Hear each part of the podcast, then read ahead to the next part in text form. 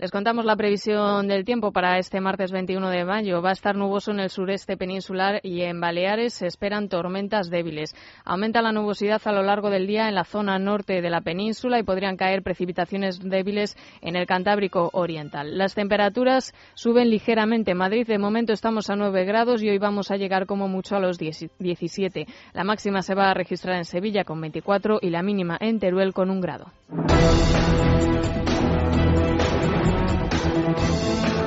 Pues eh, hoy vamos a estar muy pendientes eh, de lo que sucede de ese funeral que va a tener lugar de los eh, tres legionarios que ayer fallecían en una explosión y también estamos muy pendientes de una última hora que nos llega desde Estados Unidos, un tornado que ha dejado hasta ahora al menos a 51 personas fallecidas, entre ellos hasta una veintena de niños. Comenzamos el repaso a la actualidad por estas dos noticias con la ayuda de Vanessa Vallecillo y Tania Lastra. El ministro de Defensa, Pedro Morenés, ha regresado de su viaje a Azerbaiyán tras conocer el fallecimiento de tres legionarios por una explosión en el cuartel de la Legión en Viator, Almería. Otros dos han resultado heridos. Los fallecidos son los brigadas Antonio Navarro y Manuel Velasco y el sargento José Francisco Prieto, expertos en explosivos. Uno de los heridos tuvo que ser operado de urgencia y está en la UCI. La otra ya ha regresado a la base. Por el momento se desconocen las causas del accidente. Mariano Rajoy ha enviado telegramas de pésame a las familias y el Ayuntamiento de Viator ha decretado tres días de luto. Está todavía lo que ha sucedido en proceso de investigación. Veremos qué es lo que se determina y cuáles son esas causas del accidente y de esa explosión que ha acabado con la vida de tres legionarios. Como decíamos, en Estados Unidos nos llega una última hora. Al menos 51 personas han muerto, entre ellas una veintena de niños, por un tornado que ha sacudido la ciudad de Oklahoma al sur de Estados Unidos. Al menos siete de los pequeños eran alumnos de la escuela Plaza Towers. Las autoridades buscan todavía 24 de sus alumnos sin saber si están entre los escombros o en algún hospital de la zona. Un centenar de personas han resultado heridas. El tornado de categoría F4, la segunda máxima, con vientos de hasta 320 kilómetros por hora, tenía más de 3 kilómetros de diámetro y ha arrasado todo a su paso. Mary Follen, gobernadora de Oklahoma, reconocía que es difícil que se encuentren supervivientes. Creemos que había niños en los colegios. El tornado llegó tan rápido que no sabemos si hubo tiempo para sacar a los niños de la escuela. Estamos rezando porque los niños estén en un lugar seguro. Necesitamos que la gente rece por los que han resultado heridos, por los que tanto han perdido. Rezamos porque no haya habido muchas pérdidas, pero sería un milagro que la gente haya sobrevivido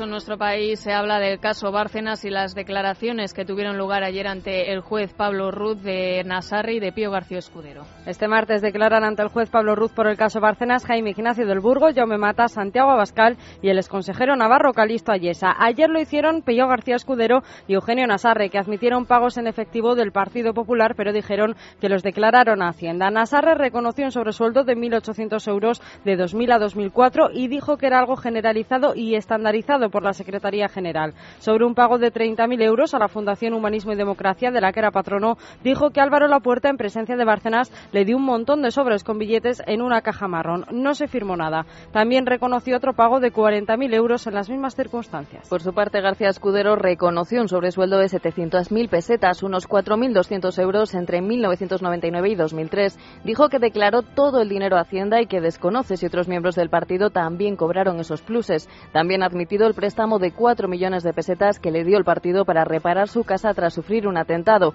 En un principio había hablado de 5 millones.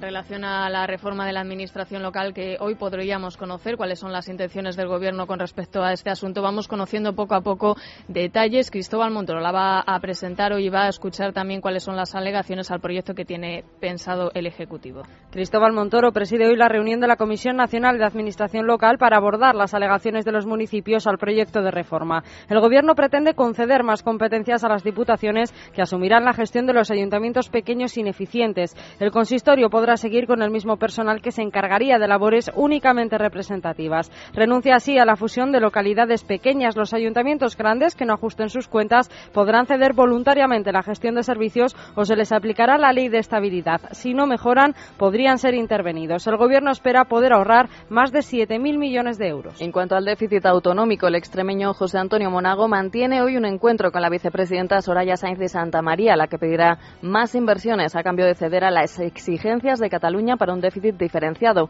Ayer Ignacio González, que estuvo arropado en un foro de ABC por Sáenz de Santa María, Cospedal y Esperanza Aguirre, decía que no vale cambiar dinero por independencia. La secretaria general del PP decía que las comunidades cumplidoras no saldrán perjudicadas. Lo hemos dicho muchas veces que el objetivo de déficit es un objetivo de país y por lo tanto todas las administraciones tenemos que hacer el esfuerzo para cumplir ese objetivo. Cambiar dinero, o déficit en este caso, que es dinero, por pretendidas reivindicaciones nacionalistas, independentistas, etcétera. Eso no cabe en la Constitución con crisis y sin crisis. Hablar de componendas o cosas por el estilo no me parece lo adecuado. Los parámetros que establezca el Gobierno serán parámetros equilibrados y justos para todas las comunidades autónomas. Lo que está claro es que eh, de ninguna manera las comunidades autónomas que han sido eh, cumplidoras con el objetivo de déficit van a verse perjudicadas. En relación a otra reforma que ya tiene en marcha el Ejecutivo, que aprobó la semana pasada el Consejo de Ministros y de la que queda todavía el trámite parlamentario, nos referimos a la reforma educativa. Sigue cosechando críticas. PSOE y nacionalistas amenazan con llevar la nueva norma al Tribunal Constitucional. Desde Cataluña, la consejera de Educación, Irene Rigau, dice que el modelo obedece a una estrategia de destrucción de la realidad catalana. Ver califica el lenguaje utilizado para criticarle como bélico y afirma que la asignatura de religión es voluntaria insisto, estamos hablando de una asignatura voluntaria, voluntaria, que se cursa a opción, a elección, es decir, nadie está obligado a cursar eh, la religión. Eh,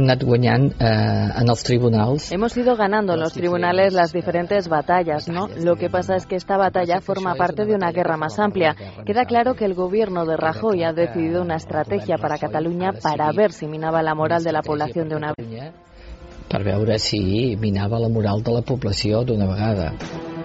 En el PSOE siguen a cuestas con las primarias. Ayer Pachi López, Eduardo Madina y García Paje no acababan de aclarar si se van a presentar en esas posibles primarias para disputarle la Secretaría General del PSOE a Alfredo Pérez Rubalcaba. Recogiendo sus declaraciones ha estado Ketty Garat. Buenos días. ¿Qué tal? Buenos días. Jornada de puertas abiertas en el PSOE. Ni Pachi López, ni Eduardo Madina, ni Emiliano García Paje se descartaba ayer para las primarias.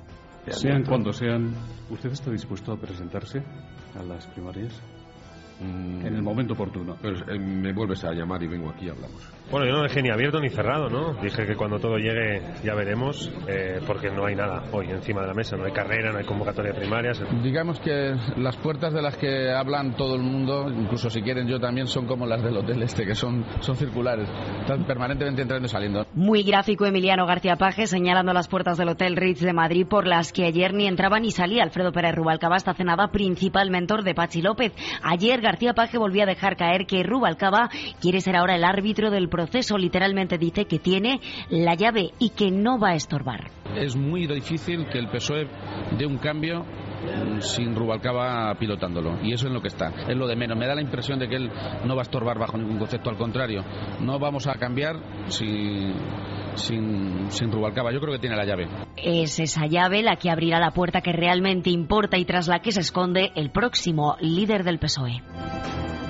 fiscal sostiene que la Fundación Deporte, Cultura e Integración Social, entidad sucesora del Instituto NOS, cobró de Madrid 16 144.000 euros por un informe de cuatro folios. Así se desprende de uno de los 48 correos electrónicos aportados en el que Diego Torres pregunta a su mujer, Ana María Tejeiro, si la Fundación está cobrando mensualmente de Madrid 16. Su mujer administrativa de Deporte, Cultura e Integración le responde que sí, aunque dice el ingreso de marzo aún no se ha producido por el despiste de una de las empleadas. La Fundación realizó la memoria de cuatro folios en diciembre de 2011, 25 días después de que empezaran los registros por el caso NOS. La policía ha registrado las dos casas de María Antonia Munar, expresidenta de Unión Mallorquina, en busca de sobornos después de que su número dos, Bartomeu Vicens, confesara ayer ante la audiencia provincial y situara a Munar como la cabecilla de la trama. En una declaración por escrito, el exconsejero de urbanismo detalló que la promotora Sacresa les pagó un soborno de 4 millones por un solar para construir 500 viviendas de lujo. Munar, el ex, el ex vicepresidente Miquel Nadal